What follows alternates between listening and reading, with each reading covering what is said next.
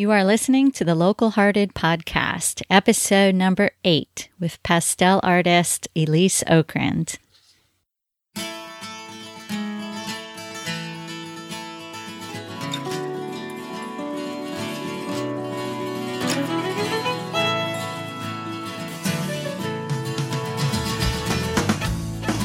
Welcome to the Local Hearted Podcast.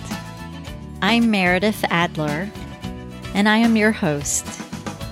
Join me as we get to know the people who create the wide variety of art in Asheville and in the mountain counties of western North Carolina. We'll also talk with some of the people who create opportunities for our local artists and help them shine.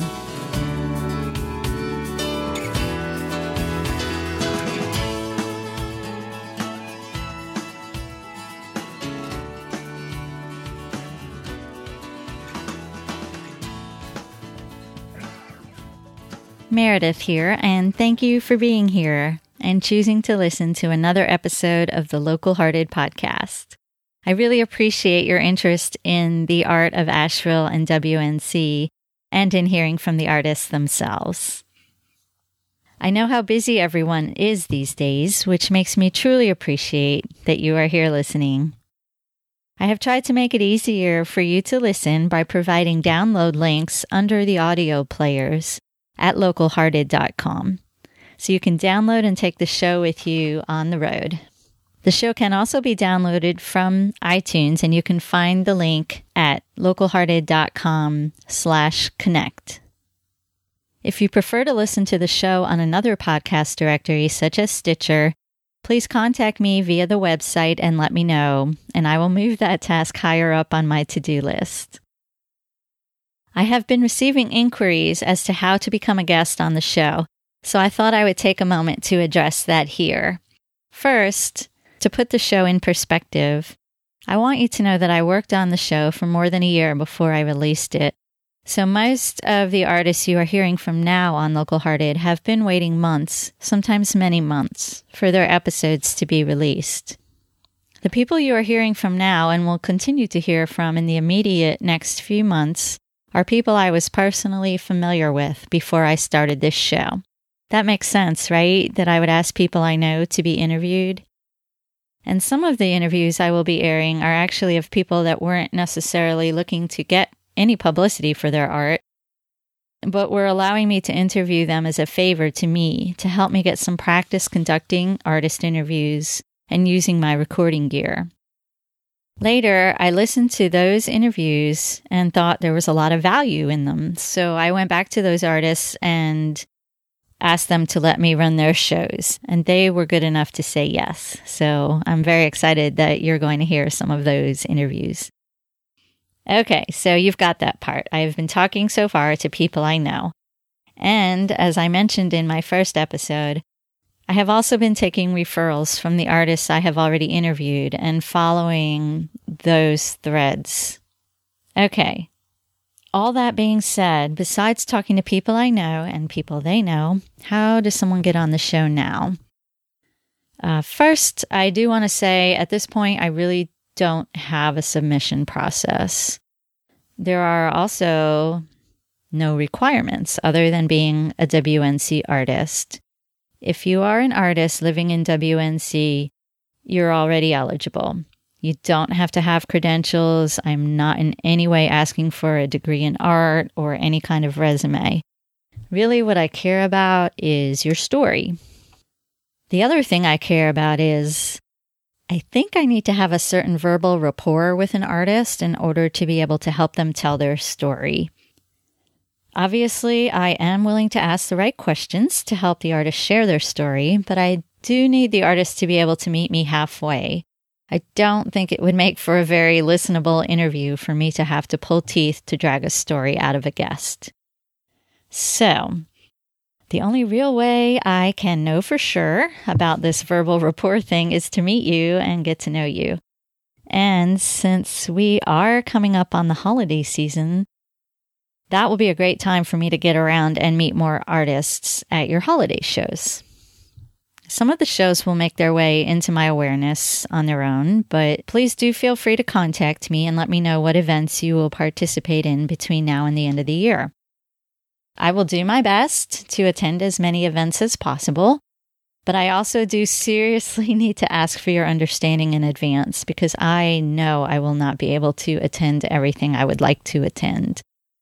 Between my full time job and producing this show, I have a very busy schedule. In fact, I sometimes find myself, quote, borrowing from my sleep in order to get the show to you. So I will hope to meet as many of you as possible in the coming months, but like I said, I do appreciate your understanding. Meanwhile, if enough of you do send me information about your holiday events, I will create a page for them on localhearted.com so we can all see what is upcoming on one page on the web. Another way to connect with me, I hang out as much as I can on the Facebook group called Asheville Artists Network. And the URL is www.facebook.com slash groups slash Asheville Art Scene. It is a closed group, so you have to ask to join. Uh, but if you're a WNC artist, I think that you will be added to the group. The group was started by Ian Brownlee in February 2016 and already has over 500 members. Ian, I hope I am pronouncing your name correctly. And if you are hearing this, I want to thank you for forming and moderating this group. You are providing a tremendous resource for the local artist community. I hope I get to meet you sometime too. One announcement before we get to this week's interview. I want to make sure everyone remembers that on October 22nd, from 11 to 4 o'clock, Leo Monahan has a show opening at the Grovewood Gallery in Asheville, North Carolina. If you recall, Leo is the artist interviewed in episode number three. He makes sculptures out of cut and folded paper. And my understanding is that this show, he will be showing his white on white work, which is really worth seeing. So I hope some of you can make it out to that reception. My guest this week is Asheville artist Elise Okrend, who paints in pastel, mostly landscapes, with the intention of inspiring a feeling of peace, healing, and serenity in the viewer. If you listen to this episode, you will hear Elise talk about examples of how her work has succeeded in doing just that. To further the effort, you will also hear Elise talk about how a collaboration with her husband, Phil Okrend, resulted in their writing a book Messages to the Heart Reflections of Beauty and Truth, which combines her healing pastel landscapes with his mindful philosophy that he derived from his years as a business and life coach. You will also hear that this episode is actually a couple of conversations put together. When I listened to my first recording of Elise, I became intrigued by the fact that she and Phil have their own greeting card company called Mixed Blessing, specializing in interfaith and multicultural holiday cards, which are Elise's designs. Elise graciously agreed to take time from her busy schedule and meet with me a second time to discuss how they got Mixed Blessings started and how they manage it today, plus advice for others interested in starting their own greeting card company. Gracious, I think, is a fitting word to describe this artist. You will hear how open she is to visitors to her studio and how she even invites other artists wanting to start a greeting card company to contact her personally. So please feel free to connect with Elise at her working studio in the Wedge Building at the River Arts District of Asheville, North Carolina. I do have to say that I learned something the hard way from doing this episode. The first time I went to Elise's studio to record, there was a machine on in her studio, and I don't remember if it was a fan or a refrigerator, but it was quite noisy. And I've done all I can electronically to remove the noise from the background, but it is still noticeable in the audio when we speak. and a little uncomfortable to listen to until you kind of get used to it. I hope that doesn't stop you from listening because she has some amazing things to say.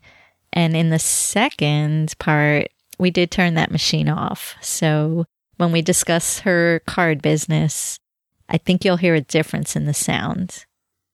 And please join me now in welcoming Elise Okrend to the show. So, Elise, thank you so much for joining me on the Local Hearted podcast today. I really appreciate you being here, and I'm excited to hear you talk about your art today. Thank you. Appreciate yeah. you having me. You're welcome. And when I say here, we are at Elise's studio in the River Arts District, and I'll let you tell exactly where we are, where your studio is. Sure. Um, we're in the Wedge Studios, and um, it's an amazing place. It's on 129 Robert Street um, in the heart of the River Arts District. Great. And could you tell a little bit about how your studio is set up? Because you have an interesting setup. You kind of have two different spaces here. Yeah, so um, this particular um, space is, is considered a gallery and also a working studio. And we have it sort of separated where um, I share my space with um, two other artists. Uh, we show um, our um, our wares and our arts in um, one space, and then we have a, a, true working studio where we create um, adjoined to the gallery area. Okay, so the gallery is for your guests, and the studio space is where you create your work, or you let people come through your studio too. I am very, very open, and I think we've all agreed about um, about that. That we should be an open uh, studio space. So I love when people walk through and they see me create. They see how I use my pastels. They see my sources, my photos that I'm working from, and um, and then they're free to just you know quietly watch, or they can ask any number of questions that you know that come up you know come up for them and for me, it's just an amazing process of, you know, educating people about what I do. Um, and also just for interaction to make me feel like what I'm doing is um, really um, validated um, by their responses. Um, and that there, uh, a lot of people are just in amazement about artists and how we create, and they're just not exposed to that um, in other places. So I think it's a truly unique, uh, you know, sort of experience for both of us to mm-hmm. be able to do that. Yeah, you're giving them a chance to get to know really how an artist works, and they are giving you an experience of instant feedback. It sounds like. Oh yeah, instant feedback. Totally, totally. Um, uh, I'd say most people that walk in are verbal. So they're just going um, and, and and expressing either their um, their admiration for what for what I'm doing, or you know, I sometimes they even get comments like, "Oh, you know, this could be this, you know, maybe look this way," or you know, "Did you try this?" Sometimes, you know, people will will ask. Um, a lot of the questions that come up for me with pastels because it is not as popular per se in medium as others is you know what substrates am i using? So what kind of paper am i using? What pastels am i using? Or how do i get this type of effect? Mm-hmm. and um, yeah it's it's it's fun. Yeah. it's really a lot of fun. You can be an ambassador for pastels in your oh, studio. totally. that's great. So let's talk let's back up a little bit um, let me let you describe your work. What, if you could do that, I mean, I could do that, but I'm sure you could do a better job of that. Sure. Um, my work is really um, inspired by the natural world. Uh, what drew me to Asheville was the natural beauty of this area. Um, and I think that all my paintings um, try to bring that factor into um, into play, and also sort of, I would say they um, they have a sense of healing, a sense of peace, a sense of serenity that uh, I will express using color and using different um, different ways of handling the pastel. So it, uh, a lot of my favorite subjects are clouds or mist, especially around here. That, that morning mist and those mm-hmm. low lying clouds are just so inspiring for me. I also love um, water reflections. Um, and with that, I, I, just want to bring that all in and um, just have people look at my work and go, ah, you know, sort of get this sense of deep breath within them and a sense of um, that uh, this, you know everything is all right. You know, life life life can be you know just just all right. You know, and it's it's it's a wonderful um, for me. It's a wonderful and rewarding rewarding thing to see people like just respond to that. So you, you've been successful in achieving that response when uh, people come to your studio. Totally, totally. I think people all um, are um, are very taken by the color and the images and um, the sense of what it brings to them, and to them just to feel like um, that they're in a, a safe, calm space with my mm-hmm. work. Mm-hmm. Yes, it does. And we will talk more in a little bit about some responses you've had to your work and ways that you have mm-hmm. put it out there to make it accessible, the healing of it and the inspiration and the well-being feeling that you're trying to inspire, ways that you've put your work out there that are interesting and different right. some other people have. Um, okay, thank you. So I guess let's uh, talk about what, how did you get your start? Have you always been a pastel painter, or did you do other things first? Um, yes, um, many. well, actually, my first start was in art. I mean, that was my true love from way back um, I can always just remember, like in kindergarten, you know, just painting. And I had this one favorite um, painting of the solar system that you know my mother treasured as well, and sort of you know kept um, kept uh, bringing back um, that that particular feeling for me in my life. I mean, she was very encouraging with my art and um, was able to. Uh, support it through classes when I was younger, and um, just knowing that it was something you know I really enjoyed. So from that standpoint, it really um, was something I've been doing for my entire life. Uh, when I went to college, though, I just thought I really had to be much more practical minded. You know, like art, like what do you do with art? You know, if you're painting, you know, what do you really um, do as far as making a living? So I actually started as a math major, which oh wow, was, yeah, which was the complete, you know, opposite ends of the spectrum. But um, I was able to uh, use, you know, sort of both sides of my brain. So I always had the creative side that was there, but I was more leaning towards the logical side and math and programming when I first started out. And uh, it was really in college that I was able to um, explore both and make, you know, sort of make that shift because I started out for the first two years in math and I ended up, though, as an art major and graduating with a degree in, in fine art.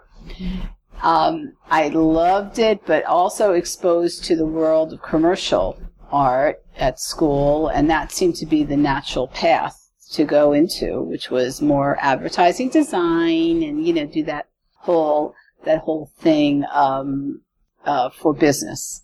And that's really I got my start in advertising. My first my first jobs were in um, both in advertising and design firms, and uh, learned all about design, uh, production work, printing, um, and at that time, you know, type and um, and and real, um, you know, creation of anything from brochures to all kinds of different um, uh, 3D, you know, stand up displays and whatnot. And it was a wonderful, exciting career. Mm-hmm. Wonderful, exciting career. But I always had um, an inclination also that I wanted to do my own thing. And with that in mind, um, I really was able to um, form a greeting card company, which really happened by accident. It was a very fun um, little accident, but I was designing cards just for the holiday season and stumbled across this amazing design combining a half Star of David and a half Christmas tree. And the card was meant for both holidays at the time, which which we were celebrating Christmas and Hanukkah, mm-hmm. and were meant for the really diverse family and friends that I had, you know, had accumulated over over the years of being in, you know, an ethnic city like New York. So I started designing cards, more cards, like over the course of like a short time, and you know, my husband sort of sort of this spark of like what this could really be. And it, it, it turns out to be quite an interesting experience because we developed a card company. It's called, and we still to this day um, run the card company and operate it online. It's called Mixed Blessing. We cater all of our cards to dual families and multicultural families so they can celebrate Christmas and Hanukkah. They can celebrate Christmas, Hanukkah, and Kwanzaa. They can celebrate winter solstice. They can celebrate multi religions, multi, you know, ethnic groups. Um, and we tried to give them just something that was representative of their family. And it, it, it really was um, an amazing thing for us. It totally allowed us to become independent business owners. It allowed us to grow a business from, you know, working on our dining room table to servicing like major bookstore chains and major department stores over the course of the years. And then it also allowed us to develop a web business. Mm-hmm. Which is the current form that it's in now. We have our online store and actually, right now, I'm in the middle of doing some new designs for the card business, but we'll go through and, um, and have another season this year, starting in August, of selling, you know, interfaith and multicultural greeting cards online. That's so great. It's it, it was it was quite it allowed us it really gave us a lot of freedom and a lot of um, choice mm-hmm. as a family you know, to do that. So, um, and a lot of business experience. yes, yes. So you were able to leave the agencies because of your what, card company. Exactly. Well, what we did was that we had to make a whole lifestyle change because we both had been working in jobs and um, and running the card business uh, in New York City. So, in order to do that, what we what we thought would be really um, great would be to leave New York City, go to a lower cost of living um, location, and then be able to just run the card business mm-hmm. and live off of that. So we chose at the time um, Raleigh, North Carolina, which is how I got to North Carolina, and hence to also find Asheville. Um, and we lived in Raleigh for 20 years. Okay, so that's where you were running your card company. That's exactly. where you were able to make it happen. Yes, we really were able to bring it to a bigger level and be able to live off of it, you know, mm-hmm. successfully in Raleigh. Mm-hmm. Okay, so I I want to bring you back to something you said. You mentioned that you stumbled upon this design. I just want to clarify that was your design, right? Is that yeah. that's what you mean? Yeah. Yeah. Yeah. I mean, I was just like, "Oh, I need a cool card for these two people I know in my family and they both celebrate Christmas and some celebrate Hanukkah and, you know, I need to come up with something that would, you know, sort of blend the two together." Mm-hmm. And that's when I came up with the first design. Mm-hmm. Yeah. Okay. And then your husband is actually the mind who saw the potential. Totally. Yeah. You guys are quite a team. yes, we've collaborated on quite a few projects yes. over the years. Yes. Quite a few. We will soon talk about another one. So during all that time, were you doing your own fine art as well? Or Um, how did that come into play? Not until um, probably about uh, maybe about 10 years in, I started to decide that I needed to pick up my fine art again. Mhm. And um, I don't know if there was a defining moment. I, I don't know. I don't think so. I think it was just like I was like missing it out of my life, and I was having a little bit more time. The kids were getting older, and I was just feeling like, well, it seems like a good time to start.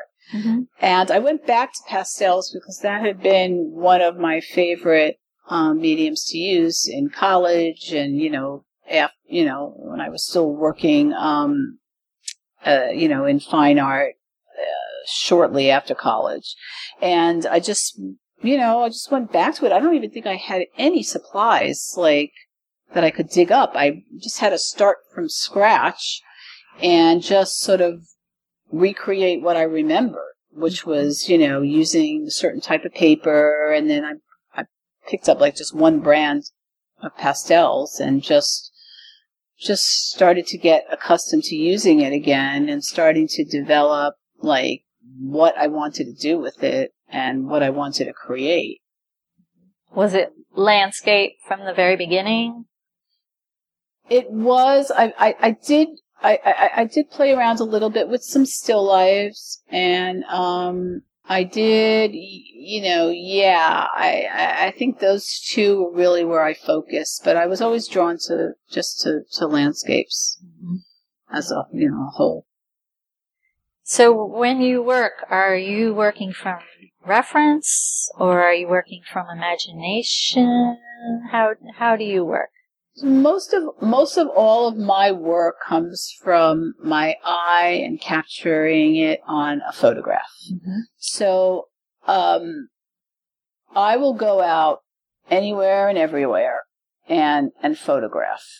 Uh, I like to use that. That's actually a lot of times even where I set up the composition. Unless I'm adding something or piecing two photographs together, which I'll do occasionally. I like uh, sky of one and then foreground of another. Um, I'll try to set up the composition like right in my photograph. Mm-hmm. Um, also, all the time, there's always adjustments to be made, but um, that's my process. I, everything goes onto my computer, and then I work from from my computer um, on the side of my easel and go from there. Okay, so your photo in your computer is your reference. Totally. Okay. Yeah. Do you lose the reference at some point? Yeah, I mean, at some point you like to like this particular piece, um, just for your reference, um, that I'm working on now is is a sky over Annapolis that had a lot less color Mhm. and a lot more intensity actually. And I'm at the point where like I got I have to close the computer screen and I just got to go, okay, now what else do I need to um you know, to put in here to make what I think would be like, you know, an amazing painting. Um, also like, you know, just some of these, like, some of these scenes here, um, are, start out with a photograph, but like there were no three little birds in, in this little creek scene. And in this particular scene, those, um, the mountains are a photograph that I, I, that I took, but the the wildflowers in the foreground are totally fabricated from Mhm. different even some of those are just photo resources that I just picked up. They're Mhm. not that I Took yourself. took them myself. So yeah, every you know, so every so often, um, and more so than not, you know, I, I I can do that. But this particular scene right here is is created exactly from the photo that I took. hmm And Okay. this, this is called the road, road to Cataloochee. We just drove up there one day and I was like, okay, this is it. I'm going to just paint from that. And it was a fall day. So it has the fall colors. Um, but, you know, obviously there's bunch of interpretation in there after that, you know. So you you will do what it takes to make the painting work. Is what you're saying? I Oh, think. if it's sure. going to be a reference or there's going to be a time you're going to just take the painting and take it from that point forward. yes. Right? Yeah. Okay. And can you talk more about what you like about pastels? Oh yeah, I love it. Um, I love it because, well, first of all, I mean, the one fun thing about pastels is you can rub it out and start all over, mm-hmm. or you can work on top of something and um, and shift it mm-hmm. really nice and easily. Right. So, so um, yeah. So you know, on, on certain pieces, certain pieces are a little, you know, are, are faster, or easier, um, and don't require as much adjustment. But other pieces, um, you know, uh, can can be quite challenging, and the ease of using pastels for me in that sense is beautiful. Is really mm-hmm. beautiful. Mm-hmm. The other thing is that for the mood that I like to create with my art, like that that sense of um, mistiness, that sense of like the f- morning fog burning off. Pastels can offer you uh, an amazing smooth transition from color to color that I don't think you can get in in any other medium. So that is why I'm so attracted to it. You know, it's the process and the effect. It sounds like. oh yeah. You. Okay. And I wonder, with pastel being your medium, it can be really hard for an artist to be working in an open studio and have people come in and want to talk. And I, I wonder if you think maybe your medium makes that more possible for you. Um, I think it's just hard in general to do that because, you know, as an artist, um, you start working and you get into a flow of what you're doing. And it's like you know you want to get to like either a certain point or you're trying to work out a certain area of a piece. And the interruption is can be disturbing. Mm-hmm. Um, it's something that in this particular environment you have to balance off. So a lot of times, I mean, I'll be working on a piece and I just know that if there's a, a you know, a flow of people, I'm only going to get so far. And sometimes I don't even feel like I, I, I, you know, sometimes I feel like I'm just like, um, I, I'm just doing as much as I can at that time. And that I know that well, it's five o'clock. I can close the door and then I can work for another whatever hour, two hours with uninterrupted, you know, flow time to get, you know, where I need to, to be.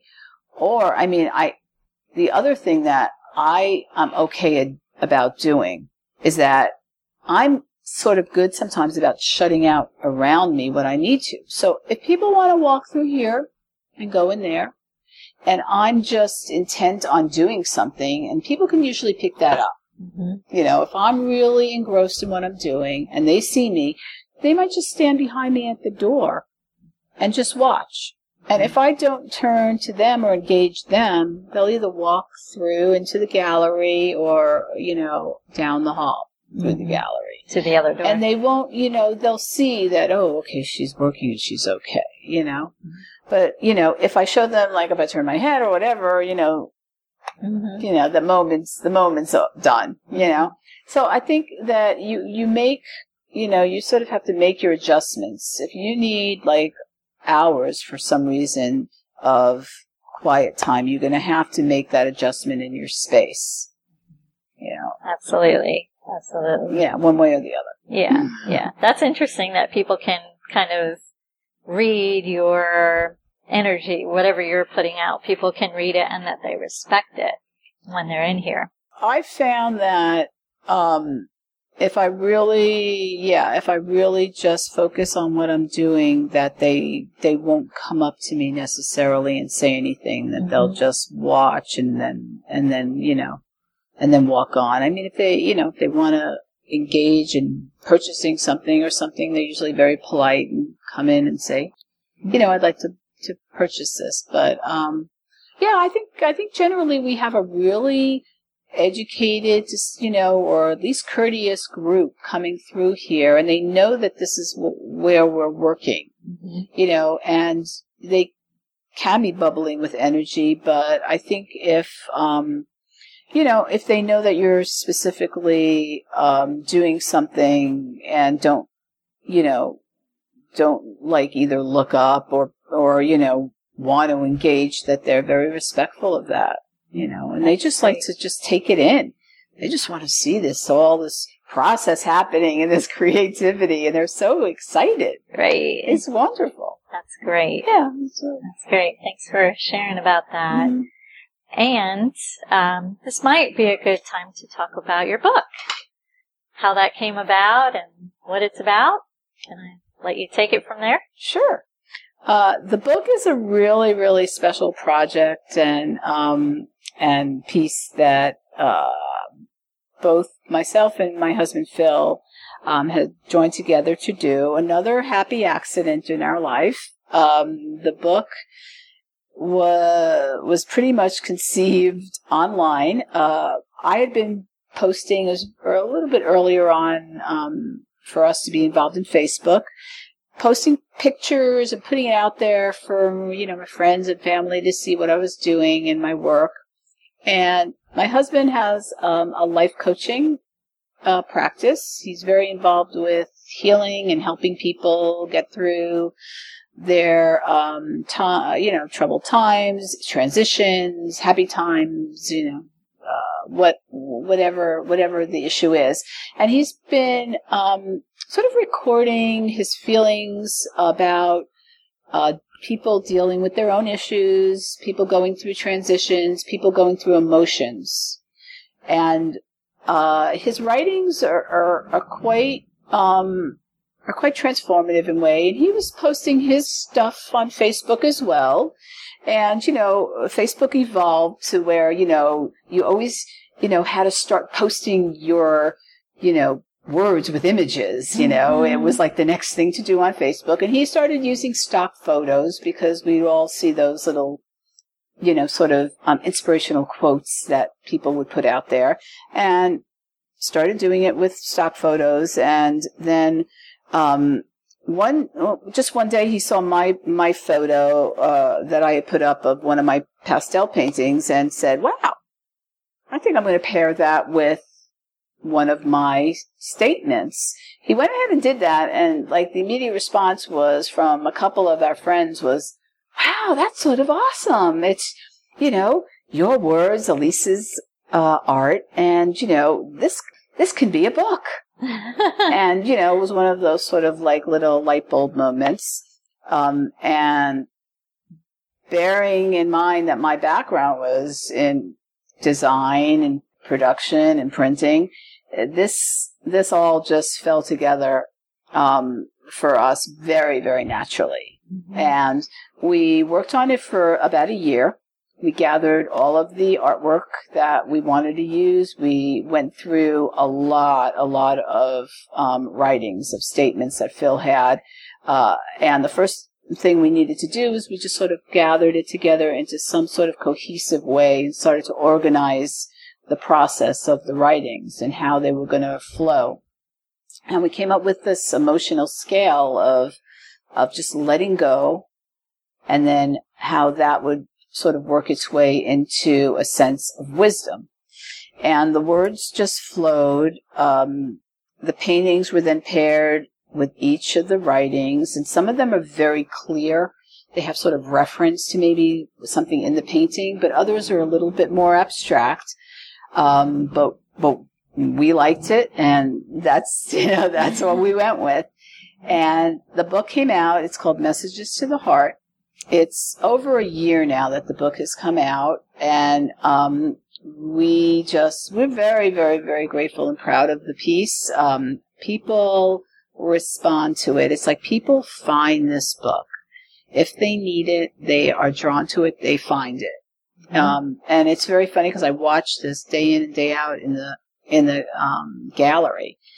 Um, I have the book sitting out there, and the people that need to find it pick it up. Mm-hmm. And they, they flip through and something is usually very sort of, um, initial, you know, sort of a response, responsive about what they're reading and how they feel. Mm-hmm. And it's just, really, um, it's really amazing to see and to see how people are affected by it.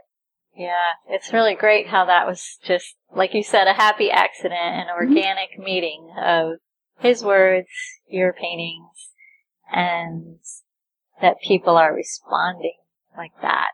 And you have some stories about that, I understand.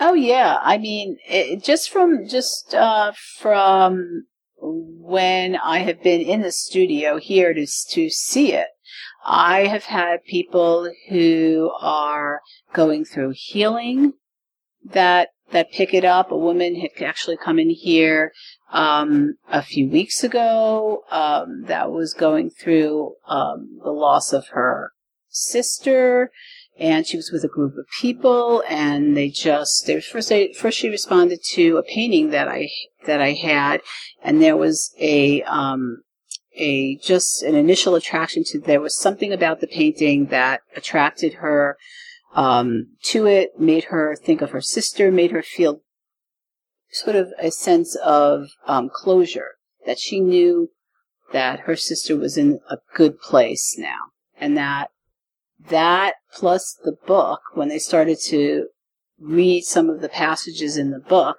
just offered this group um, a real beautiful sense of healing and closure on their situation. And uh, it was very, it was just very emotional. Mm-hmm. It was mm-hmm. just very emotional and to be part of that. I was going to ask, what is that like for you as the artist to have had that kind of impact on people?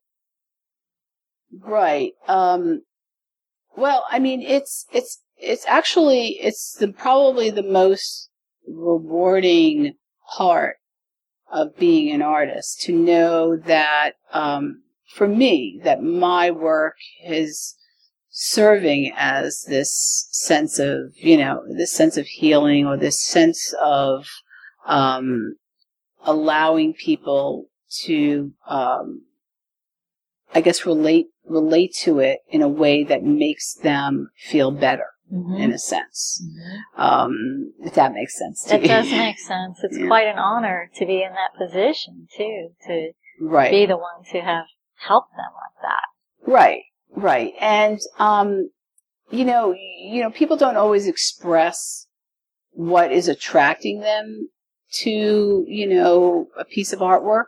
Mm-hmm. So when you when you're able to you know be in an environment like this where you do get that feedback, you know people like you know people are are, are expressing their um their pain in a sense. Like one woman came in and she said, "I'm here on holiday. The first thing that happened to me was I fell and I hurt my knee, mm-hmm. and I've been."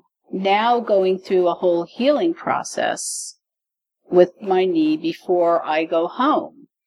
And she said, and I, I, she said she walked in here and she, into the gallery and she felt an immediate sense of, of sort of calming and soothingness and healing. And she picked up the book mm-hmm. once again and she started reading it and she was so taken with it. And she, you know, she's also a yoga teacher. So she said that the fact that her knee has been, you know, in this, you know, in this particular condition has not allowed her to like really fully participate in, in what she does and, and, and teaching.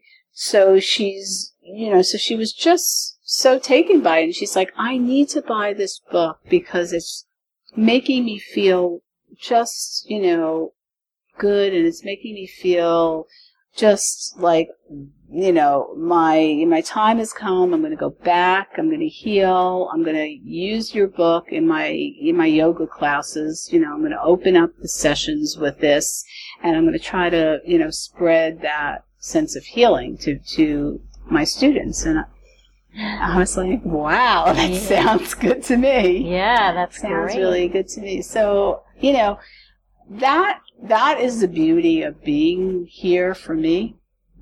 I mean, being able to obviously create um, is something I can do anywhere, but having that that one on one with people is is is just nice. Yes. Really nice. Thank you. That's a great example. Thank you. And I almost wonder if, okay, so I have this book and that we're talking about, and I almost wonder if at different parts of your life you could flip it open and read what you need to read, or at different parts of your life, different ones will jump out at you. I would think. Like, um, is it okay for me to read part of one of them? Yeah, Is that I okay? love that. Sure. Okay, great. Because this is the one for me.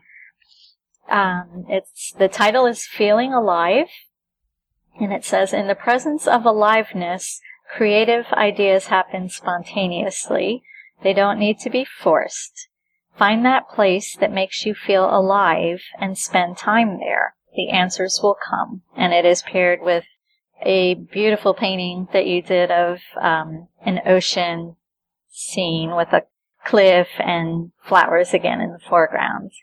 And I, that one just stopped me in my tracks. And I think it's because of doing this show and ideas, like you said, Mm. or like your husband said, ideas are just flowing through me and things are coming to me. And it just, that quote is the one for me that fits my life right now. Wow. And Yeah. I, I just wonder about, okay, when I'm in a different stage of life, will I flip this book open and find the next one that's going to um, inspire me and make my experience feel validated? I think that's what that one did for me. So I thank you for that. Wow. Yeah, that's that's wonderful, and I, I think it is an interesting thing um, that we notice, and that's why I actually even prompt people to just just you know run your fingers through the pages and just stop where you feel you need to and read the passage because uh, you know whatever the uh, you know uh, forces might be it takes you to the place that you need to be Mhm. there's a lot of passages in there and they do go through a whole emotional scale but each person finds the one that speaks to them at Mhm. this present moment Mhm. Yes. and Yes. I, you know, when I got that book, I just knew that would be one that would stay in my life and I would go through life with it. right Yeah. Right, and I think it's an it's an interesting it's an interesting one because I think um, I think that we might be at a point where we might know that, but other others do not. So they don't know where that space is necessarily that might really get their juices going. Mhm. So for someone else, it might that might be oh, it might get them thinking, well, where is that for me? You know, is it, you know, down the street at a coffee shop or is it by the ocean or is it in the mountains? Mhm. You know, and for, for us, it might be, oh, I know exactly where that is and I'm there now and I'm going to relish in it, you Mhm. know. Right. So different Yeah. people will interpret the passages differently depending on their experience and where they are at. I see. Totally. Yeah. Totally. Well, cool. Well, why don't we um, mention your husband's website as well as yours, so that he's you know been a big part of this, and you mentioned his business. So why don't we talk about your website and his website? Sure. So um, uh, we have numerous websites. Um, my website as an artist is um, my name, so it's EliseOkrend.com. The book itself um, has its own website and blog, so that would be messages messages to the heart.com. Phil, um, as a life coach, his uh, website would go under Stepping Stones Coaching.com. And what else? Do we have any others? Your card company. Oh, yeah. and that's Mixed Blessing. Just Mixed Blessing, no S at the end, dot com. Great name. Yeah, it's, it's awesome. okay. And I didn't realize the book had its own. I have to look for that. Yeah. And you are on face. You can be found on Facebook too. Sure. Yeah, under Elise Okrend Pastel Artist, I have a page where I um, where I just post a lot of my work that I'm doing, any inspirations that come to me, um, as well as also um, many events and upcoming shows that I'm going to be in. So that's Elise Okrend Pastel Artist, and you can just find that through you know Facebook search. Great. as well. And we also have a messages to the heart page on Facebook. So you can just, you know, backslash messages to the heart. Okay, So- great. We'll look for that. Awesome. Yeah. And is there anything I didn't give you a chance to talk about that you would like to talk about to round out this discussion of your art and your backgrounds? Mm. Well, I just invite anybody to come down to the um, gallery in the studio space and um, to also just contact me in general if you'd just like to discuss art and or experiences in the River Arts District as well and or my background and experience. I just welcome anybody to do that. Thank you. Yeah. Thank you. That's Mm. great. All right. So I think that is all I had. So thank you again so much. This has been wonderful. This has been. I want to thank you also for what you're doing. I think it's um, a wonderful uh, way to help artists and to also experience meeting different people. I think it's awesome. Thank you. It's really yeah, it's really fun. It's really fun. And I'm glad I got to know you today and in our prior conversations. Yeah, appreciate it.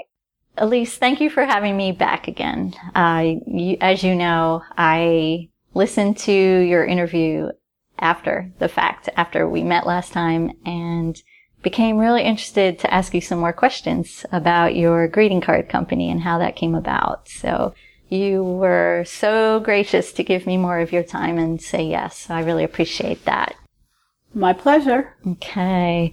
So I realize that a lot of artists, a lot of us do sell greeting cards. We sell greeting cards of our own work, but you and your husband took that one step further when you actually created a company around it. And so that just really struck me. And I wonder if you would tell us how you did that. And I, you told us last time how the idea came about, but maybe some of the nuts and bolts of like, did you have connections or did you have to learn a lot to do that? Seek out a lot of um, connections? How did that come about? Sure. Um, I think it's um, probably um, two different courses of action that, that we needed to take. And one of them I had a lot of connections with. So I had been working in advertising, printing, and design. So there was a very, very natural way for me to be able to take what I was doing, the card designs, the ideas, and turn them into actual physical product. Uh, I had connections with um, printers, with distribution houses, um, and sort of the infrastructure of what I needed for the business. What we didn't have and what we knew nothing about at all was now that you have a product, well, how do you get that out to the market? How do you, you know, get sales? How do you get exposure? Um, and, um, you know, and how do you, you know, continue to grow as, as a business? So, um, it was really, it, it really happened over a, cor- a course of many, many years, first of all. But what we were able to do is we were living in, um, New York City, big metropolitan area, lots of stores. So the first thing that we were able to do was actually create prototypes of the cards. So once again, very easy for me, art design background. Um, this was way back when you could actually uh, physically, you know, go out and do a color copy and then you know i actually pasted them on cards i I- you know i didn't have the the actual b- ability to like you know just print them off my printer um, at the time. But um, we made we made a prototype. So we came up with the designs made prototypes and really in a very very very old fashioned way just took the product. And my husband who was really um, uh, a lot more um, outgoing than I was, and a lot more uh, of a people person. Just he just picked up and he just walked into stores. Started with some of the ones locally near we were, where we were living at the time, but then branched into the you know down into the city and the boroughs, and started to you know to start really favorable um, you know, responses. So with that, with the sales though, um, there's sort of a lot of, I guess, infrastructure that goes along with the sale. So that was very much clerical and very much, um, you know, sort of a, a, typical sales process that we had to learn and incorporate and how we were going to be able to do that. So it was a matter of, you know, generating um, well, the name we had, we had our company name, but then how did we want that to be presented? So there was a whole sort of logo, sort of image branding idea. Then with that, it was like, okay, now we need just, you know, simple things like at the time stationery and um, invoices and packing slips and pricing structures and you know, you can just go down the line as to um, as to what you need. And with that, you know, it was also like how we were going to physically do this mm-hmm. Um, and where. Mm-hmm. So, of course, just like a lot of other small businesses, you know, our dining room became our little sales office. Mm-hmm. And I mean, to the point where we were doing everything by hand. Um, I mean, we had small lots of the cards actually physically printed, but we were then going in and hand counting, collating with the envelopes, putting them in poly bags, and then, you know, delivering them or shipping them mm-hmm. um, to the individual stores. And, you know, it just, it was a slow process, but it started to build. It started to build and I think it, in the greeting card business, and it's still very, very much true if you're selling to stores, um, you know, uh, across the country that that there are uh, some main like sales venue, you know, outlets and venues. So there, at the time, we decided that we would start to do some of the larger trade shows. Mm-hmm. Um, one being the National Stationery Show because that was one of the biggest ones at the time, and it was also in New York, so it was a very natural thing to do.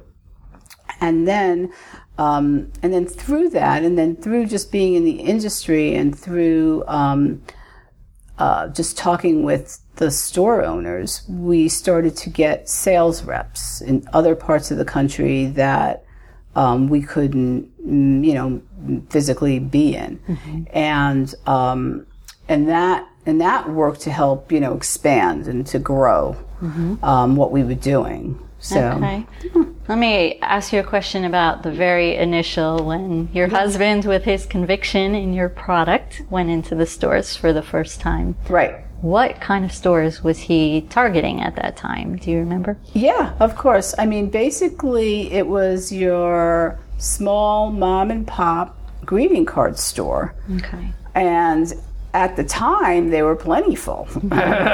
um, I can't say it's it's it's necessarily. Um, you know where it was when we first started. You know that whole industry has shifted, um, but um, you know, he would just go like on, uh, you know, just do searches, you know, for local stores in each town and, you know, in each borough. And mm-hmm. so truly places where he could form a actual one-on-one relationship with the people who were running the store, making the decisions, that right. kind of thing. Right. Right. Okay. So, you know, at times he would call and try to make appointments, which you know, would happen, but at other times he would just walk in too and, you know, leave. If he couldn't speak with someone directly, he would leave like a catalog we had or a sales sheet at the time. We just had like a one page mm-hmm. sheet with just the designs on it, and I think they were even black and white at the time. And then we would leave a color card sample or something and some pricing information and you know, and you know, it was a very receptive uh, business environment when mm-hmm. we first started. Mm-hmm. Yeah. So, um, you know, we were able to really make a lot of headway. Yeah, it might be different if someone were starting today.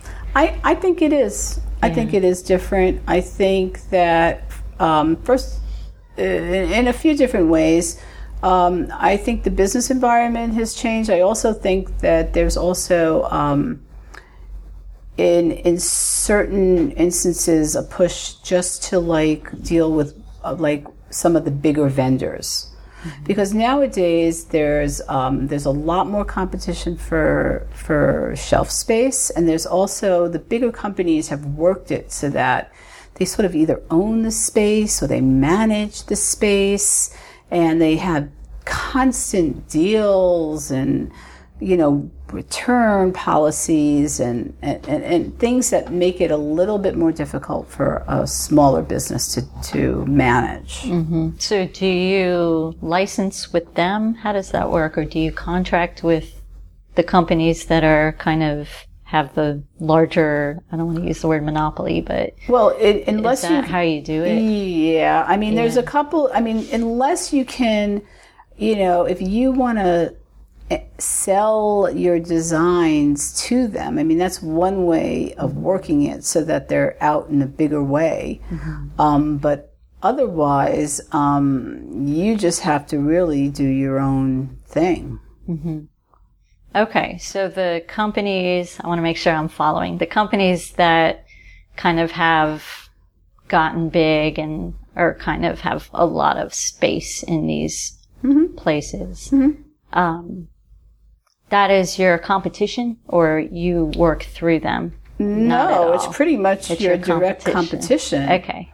I mean, especially if you have a general type of line of cards. I mean, ours was a very niche specific card line. Very. And that's what kept us really alive because most of the bigger companies didn't care about first they didn't even know about it. But then after they knew that we had like this niche of christmas and hanukkah cards they really in some cases didn't really pay attention to it or care about it because it was a small niche mm-hmm. even though it was viable. Mm-hmm. And for us it was it was fine. But for them it was it was like okay maybe we'll add a card or two you know like that which happened in many cases. But it, it, it wasn't it wasn't something that they felt that they um, needed to like push out in a sense or you know that that you know that really was um, an issue for them They weren't Anyway. really responding. They didn't really have a real need to respond to it. So Right. You were able to continue directly Correct. working with who you sold to. yeah Okay. yeah Okay. we always have So never licensed, always through your company. That's what you're saying. correct Okay. So you went to the convention and Mm-hmm. how did that change the way things got distributed? What happened there? Yeah, well, that was really, um, for many years, that was a, a very big source of our sales because um, it's like a four day convention. And um, at the time, buyers from all across the country had a little bit more freedom with travel and, and costs. And um, it was um, it was a very I'd say popular or for mo- for for a lot of businesses it was in like sort of a necessity. It was like a one-stop shopping. They would come they would go to the stationery show and they would do like a good portion of their years buying there because there were just so many vendors. That makes sense. um, yeah. Yeah. and um, you know over the years it's it's it's it's dwindled a bit and i think most of it is just because of cost um, for the vendors coming in um, where it just wasn't quite um, cost effective i think anymore. And also because of the web and the fact that everybody went online and put their catalogs out online. And it became that much easier for them to sit in their office and just you know Choose. yeah, be on their site and have access to all those different companies. So, you know, that's just, that was, that's just been a big shift, I think.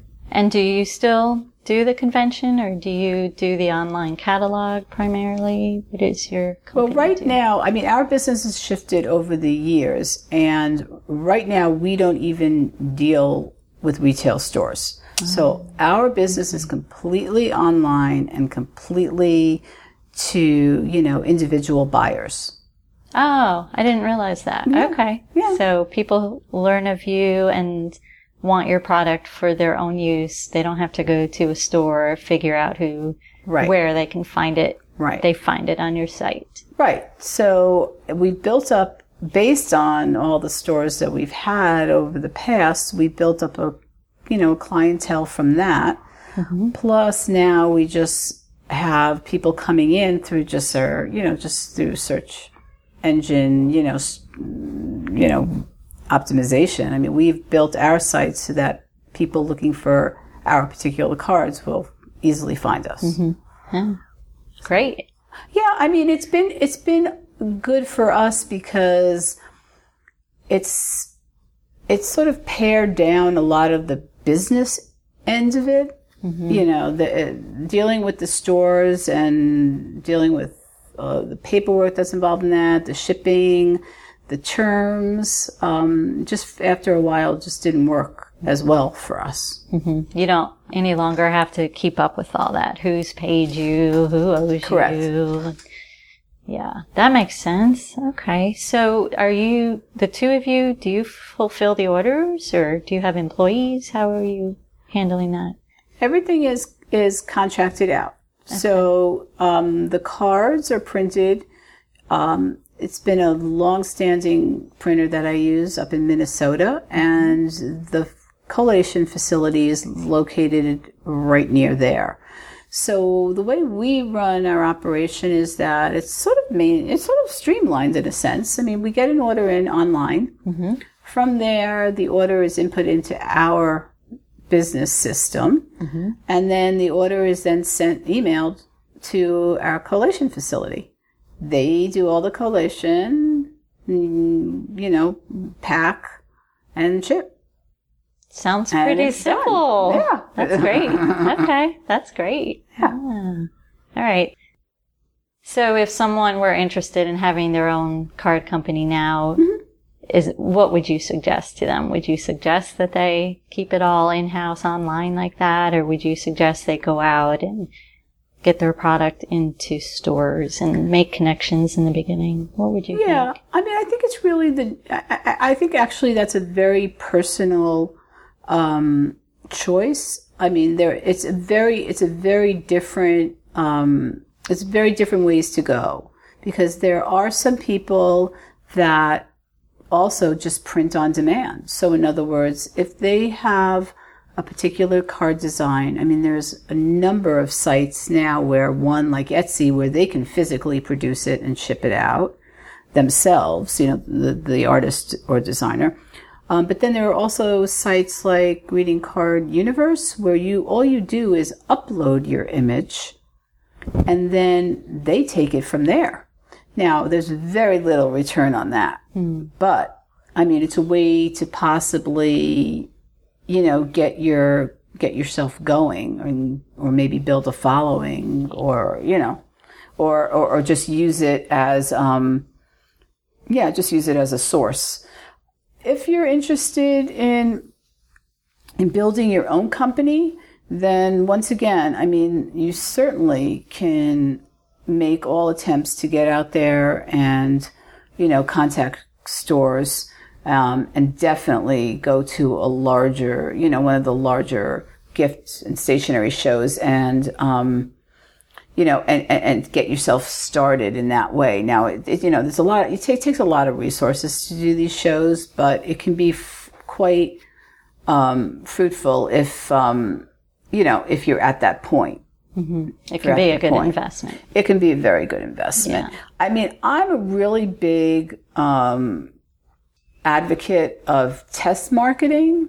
So I would, I would say to anybody, you know, get your cards done small, you know, just, just to start, get them, get something done, um, where you can, or somebody you know can physically take them to a store or, even a local art show, you know, start selling them there and see, you know, what are the what are the responses? What are you getting sales? Are they like are people just like wowing about them or you know, or is it, you know, something that's like, oh, you know, that's that's nice, know.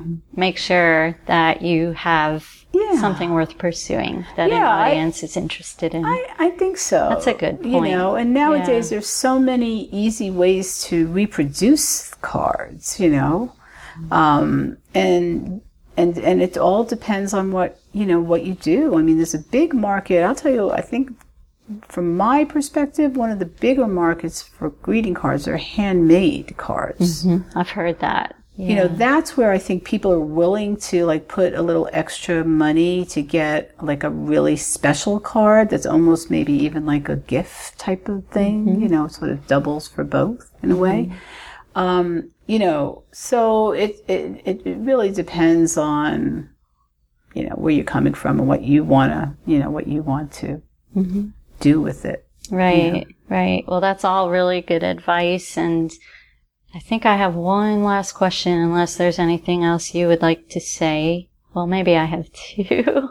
um, the way you do it, where your distribution comes from Minnesota, do you ever have to do anything about quality control? Do you ever get some of your cards to come here that you can check on them and how they're Oh, definitely. printing? They have to be here first before they're, re- you know, I always get samples of the cards be- before they're released because there's been numerous times when there's things that I have noticed about a particular design or um, I've had times when they've used the wrong color on the ink for the type on the inside. So yes, I definitely do. I always have a, a, um, a certain supply of each of the cards that we produce here um, in, in Asheville. I also, it's part of my business, since it's holiday cards, is that I also offer a personalization service. So if somebody wants their family name in the card or a company name, um, we can provide them with that. Okay. We do that here. Okay. So I will have, yeah, I personally like to oversee that. I'm very particular about how it looks and the right typeface and how it's centered. Still the artist. yeah. And, Yeah. and these are like, you know, these are um, a card that people are investing in. When they're going to do that type of work, they're investing in it and it should look and be, you know, as wonderful as it, as it is. And they're sending it out, you know, as a holiday, um, you know, greeting. And of course, you know, you want it to be the highest quality it can be. Sure. Sure. So I feel a little protective about that part of my business. I'm sure your customers appreciate that Yeah, about you. So here we are. It is August. We are having this discussion about holiday cards. Realistically, if somebody does want the personalization, Mm-hmm. what kind of lead time do you need? Is it time for them to get on that now? Or? Well, it's actually what I'm doing right now is by next week on um, mixedblessing.com, I will have my new um, designs ready and, and up um, for ordering. We probably won't start shipping until mid September. Uh, personalization usually takes um, once they order, they're usually getting it a little over a little over a week later, uh, depending also on the quantity. We will do anything from 50 cards personalized to up to a 1000 if, you know, if we, if, if need be. So it'll depend also, um, on the size of the order. Okay. But, but really, I mean, roughly, I'd say within seven days to seven to nine days, they'll, they'll receive it. They'll receive okay. their. So they still have time. Plenty of time. That's good. Okay. Well, thank you. Is there anything else you would like to say? No, it's been a pleasure. I appreciate it. And yeah, Mm-hmm. sure. feel free if, if anybody would like to contact me about how to get started Mm-hmm. or about what I've what I've been, you know, what I've done with my card business, feel free to contact me through um, mixedblessing.com. Okay. Um, and I'd be more than happy to help. Thank you. I actually got curious about it partly because I have a friend who's been kicking around the idea. So if she ever gets to that point, I will have her come see you. no problem. So let's say that website one more time to make sure people know. So it's mixed blessing, no S at the end. so mixedblessing.com. Mixedblessing.com. Correct. Okay. Love that name. Okay. Thank you, Elise. Thanks again for listening to Elise's episode. If you head over to the show notes at localhearted.com slash Elise Okrend, you will see examples of Elise's paintings that she has available for sale. For some of them, there are prints available, and they are so noted. Also, in the show notes, you will find links to the sites mentioned during the interview, including Elise's own art website, her husband Phil's coaching business website, the website and business page for Mixed Blessing, and their website and Facebook page for the Meditations to the Heart book. Elise's upcoming shows include Art in the Park this Saturday, October 15th, 2016, at Pack Square. On November 11th and 13th, from 10 a.m. to 5 p.m., is the River Arts District Studio Stroll, and Elise is participating in that event. She will also be participating in the Wedge Building Show on Friday, December 9th, 2016, from 4 to 7 p.m., where each artist is creating a small, gift sized piece of work for the show. So we hope that you will make it to meet Elise at one of those events. Okay, don't forget to send me the news of your holiday shows. And until next week, this is Meredith Adler for the Local Hearted Podcast. And the podcast theme music is courtesy of and copyrighted by Jamie Noter Thomas.